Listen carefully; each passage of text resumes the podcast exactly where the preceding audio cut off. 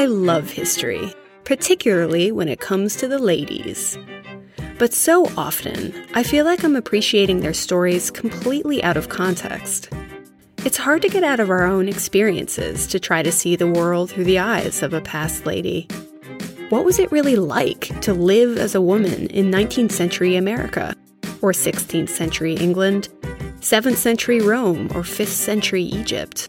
What shaped their days, their clothes, their understanding, their perspectives?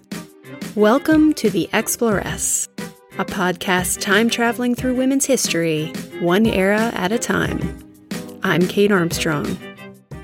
In our quest to explore the lives of ladies of the past, this podcast will go traveling season by season, delving into one particular time and place. We'll look at the everyday lives of women, what they were wearing, how they were living, how they interacted with their bodies, and their culture at large. We'll explore the things women did, both within the bounds of polite society and outside of them. There will be themed episodes where we talk about a whole host of different women on everything from nurses and spies to bomb makers, warriors, and pirates. We'll immerse ourselves in the stories of women you've probably never heard of, but we'll also look at the lives of famous ladies, peeling back their image to try and find the real woman underneath.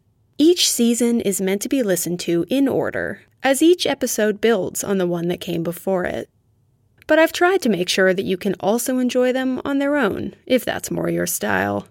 And despite its title, this podcast has been designed for gentlemen travelers to come back with us, so please, don't be shy. I've tried to keep this all very PG 13, but because we talk about the trials and tribulations of women on this show, some content might not be best suited for tiny ears. I'd recommend listening by yourself first, just in case but I'll let you know if I think a particular episode needs prior warning. Grab your nicest shampoo, a strong constitution, and your heaviest perfume. Let's go traveling.